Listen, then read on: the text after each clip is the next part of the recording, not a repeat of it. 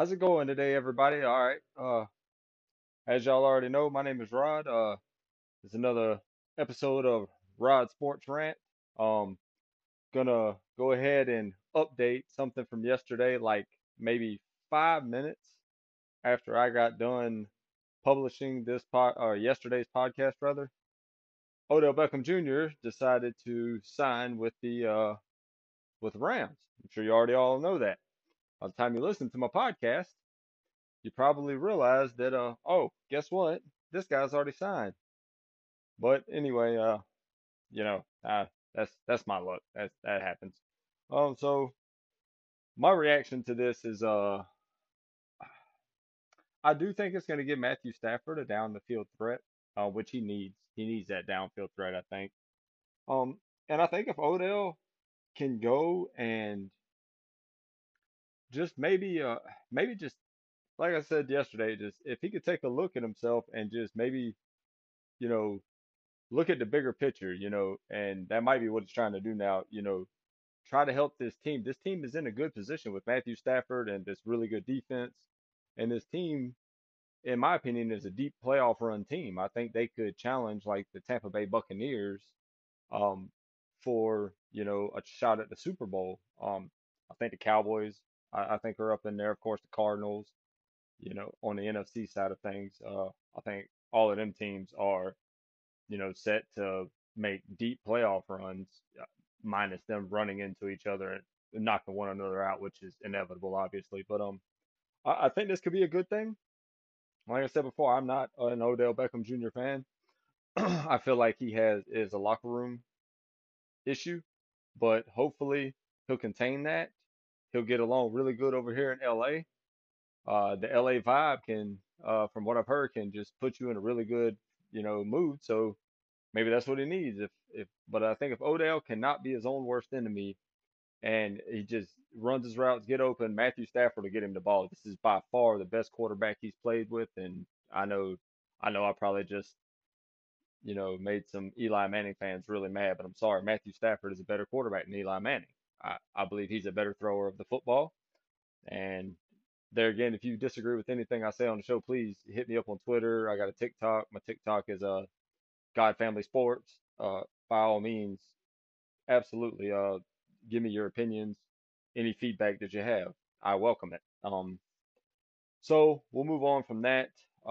Let's talk about the Dolphins and the Ravens. And if you watch this game, if you are a Ravens fan, I'm sure you are not happy at all. The bottom line is the Dolphins outplayed the Ravens.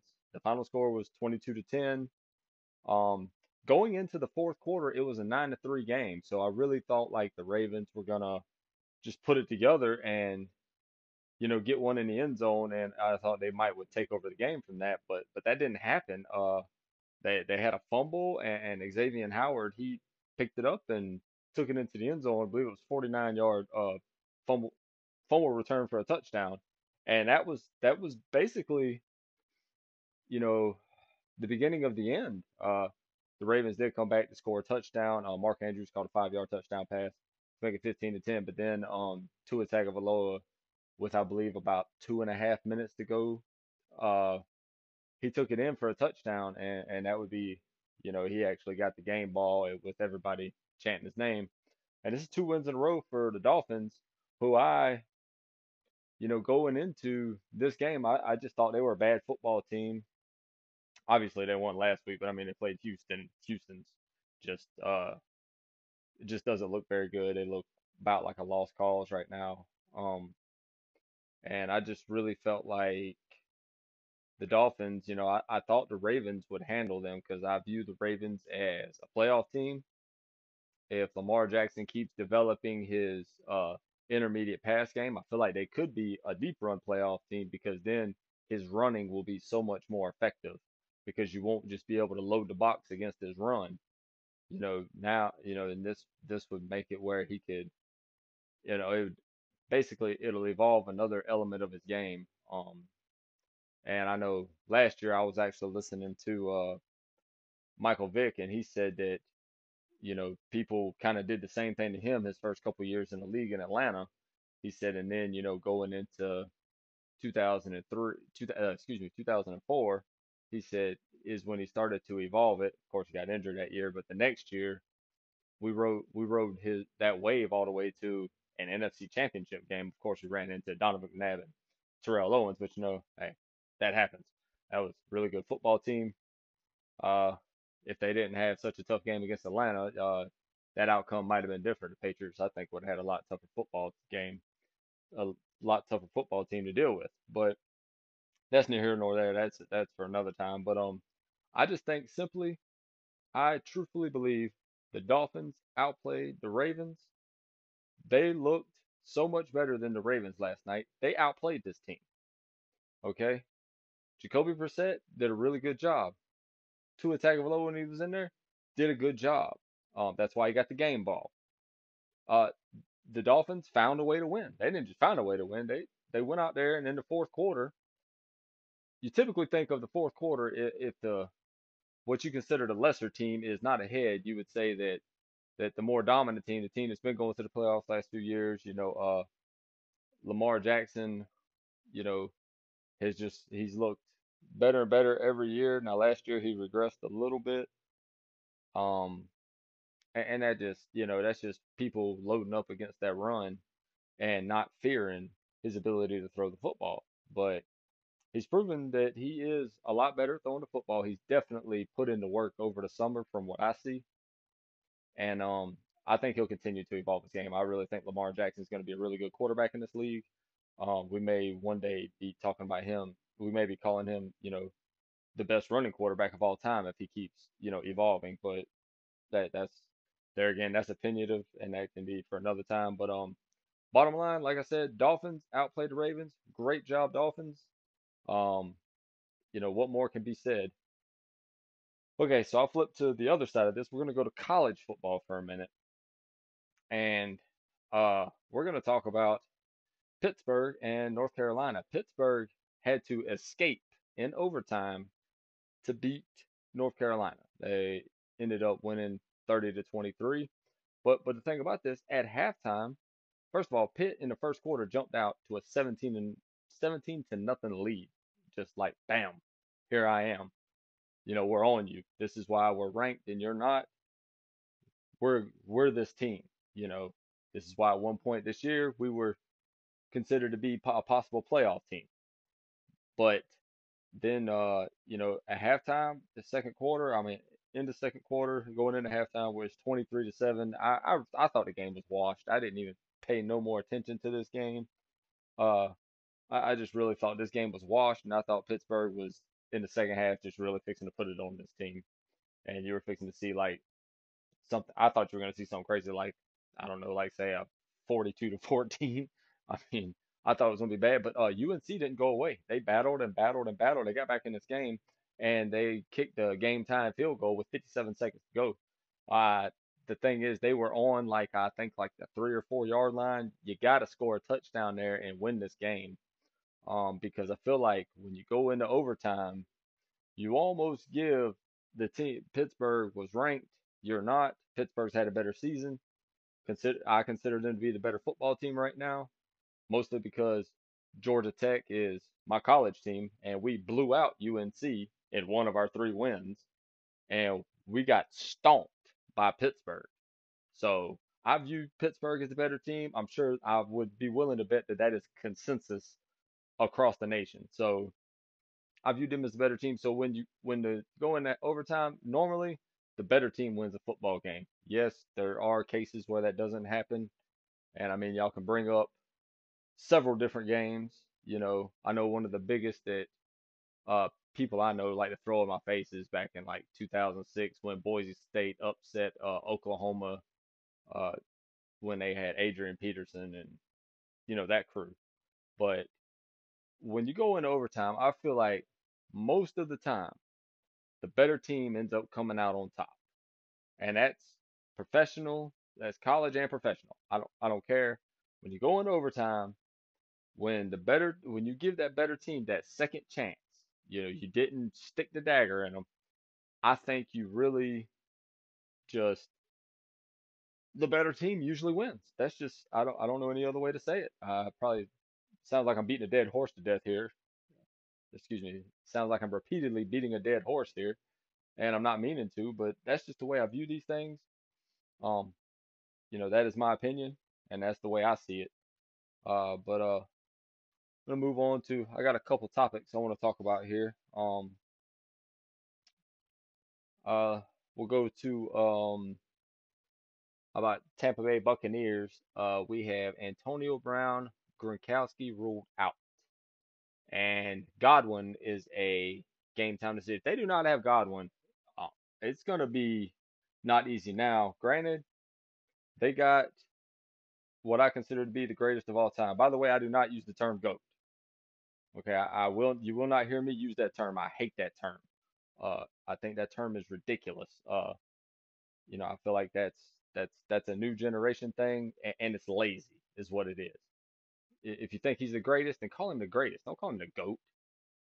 And, you know, when I think of a goat, I think of, you know, a farm animal running in the yard. Why would I compare Tom Brady, who I personally consider to be the greatest quarterback of all time, why would I compare him to a freaking farm animal?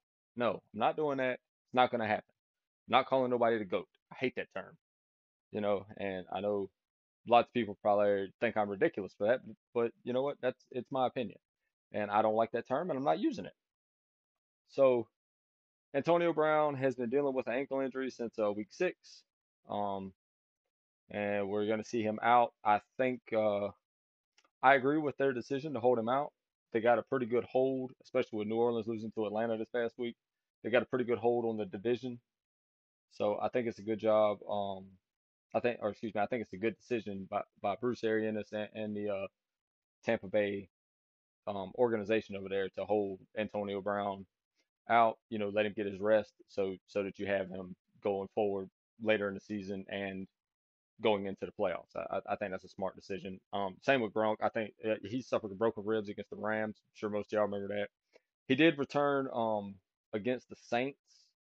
Obviously, they're not seeing what they want to see from him as far as health-wise goes. So, you know, he's dealt with injuries throughout his career, obviously. So, I think it's another smart decision to just let him rest, and because you're not in danger right now of losing this division. You know what I mean? So I think this is a great decision. You're going against the Washington football team. You are a better team than the Washington football team. The Washington football team has 2 wins, okay, and neither one of those wins did they look especially great. You know what I mean? And that's, you know. They found ways to win those games, and that's what you have to do in the NFL because wins come at a premium. They're not easy to come by. Okay, the good teams win lots of football games. Good teams win lots of football games. Bad teams do not. And so, the bottom line is this is a good football team. They have good people plays. Tom Brady can make receivers. He can make a mediocre receiver look really good. If you don't believe me, there's a guy named Julian Edelman who he made look elite, and just to let everybody know, I don't believe he's elite. Never thought he was elite, but with Tom Brady throwing him the ball, he looked very elite. So I'm not gonna go too much more into this. Like I've said, what I pretty much had to say about Tampa Bay Buccaneers. I think they'll win this game, irregardless if all 3 of these guys don't play. I still think they're that much better than the Washington football team. So got one more topic I want to talk about. And this one's probably gonna leave a bad taste in your mouth. I know the whole time, it's left a bad taste in my mouth personally. I talked yesterday about the Raiders. I believe have been just cursed this season for some reason. But we're going to talk about Henry Ruggs, and everybody, for those of you who don't know, he was under the influence of, I believe, alcohol. I'm not sure if it was alcohol or drugs, but I believe it was under the influence of alcohol. He had his girlfriend in the car. They were going somewhere in 156 miles an hour, which is just absolutely ridiculous. And he ran into the back of another, he ran into the back of a woman and her dog, and they burned to death. Now, Henry Ruggs' lawyers have said that a witness claims that the firefighters used no sense of urgency to put out the fire. And that's I don't know how much stock I'm putting into this. The fire department has come back and said that, you know, that they did not hesitate to start putting out the fire immediately. So I know the side I'm on here is the woman who died and her dog. I'm not on Henry Ruggs' side at all. I honestly don't really care what happens to him. If he gets convicted, he can get somewhere north of 50 years. And you know what? You deserve it. You took another life. Okay, you took a human life. And if she had her dog in the car with her this late at night, that dog was probably her companion. It's like her child, like, you know. So I have no sympathy for Henry Ruggs in this. And I mean, if that's somebody that you really liked or somebody that you just, you know, really adore, I'm sorry, but I have no sympathy for this guy. He is getting what he deserves. He deserves, you know, they're saying if he gets off on this DUI, I guess this DUI, I forget how the charge goes. I don't know. I'm not a cop. But nevertheless, I don't know how the charge is stated, but if he gets off on the charge that where the woman died, and he gets charged with his girl, because I believe his girlfriend suffered injury. So under Las Vegas law, he can serve up to 2 years just for that. I think he deserves a whole 50. You know, you deserve to go to prison. You deserve to get whatever's coming to you because you used no care.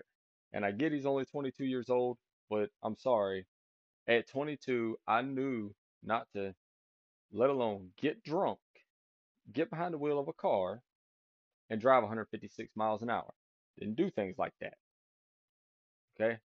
I just don't. I don't drink and drive. I do not have sympathy for drunk drivers.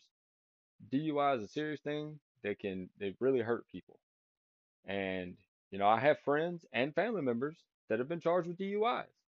And I'm not saying they deserve to go to prison for 50 years. But I'm saying the punishments that they got, they deserved. They did it to themselves. And I would tell them the same thing. So, you know, this is not something that I'm biased just because he's in the limelight. I think he deserves this. No, if you do this, you deserve to go to prison. You do not deserve your freedom. You deserve to go to jail. You deserve to go to prison. And you get what's coming to you. I have nothing against him personally, but what he did warrants justice. And it is what it is. So, you know, good luck to him going forward. My condolences go out to the family member of the woman that died. But that's really all I got for today, guys, as far as football news goes. I don't have anything else there. Again, I would like everybody just to give me feedback. Tell me what you think. You know, if you liking the show, if there's something I need to change, you know. Just any feedback. Like I say, Twitter, at FalconFan8402. TikTok is God Family Sports. And that's really it, guys. Y'all have a great weekend and stay safe.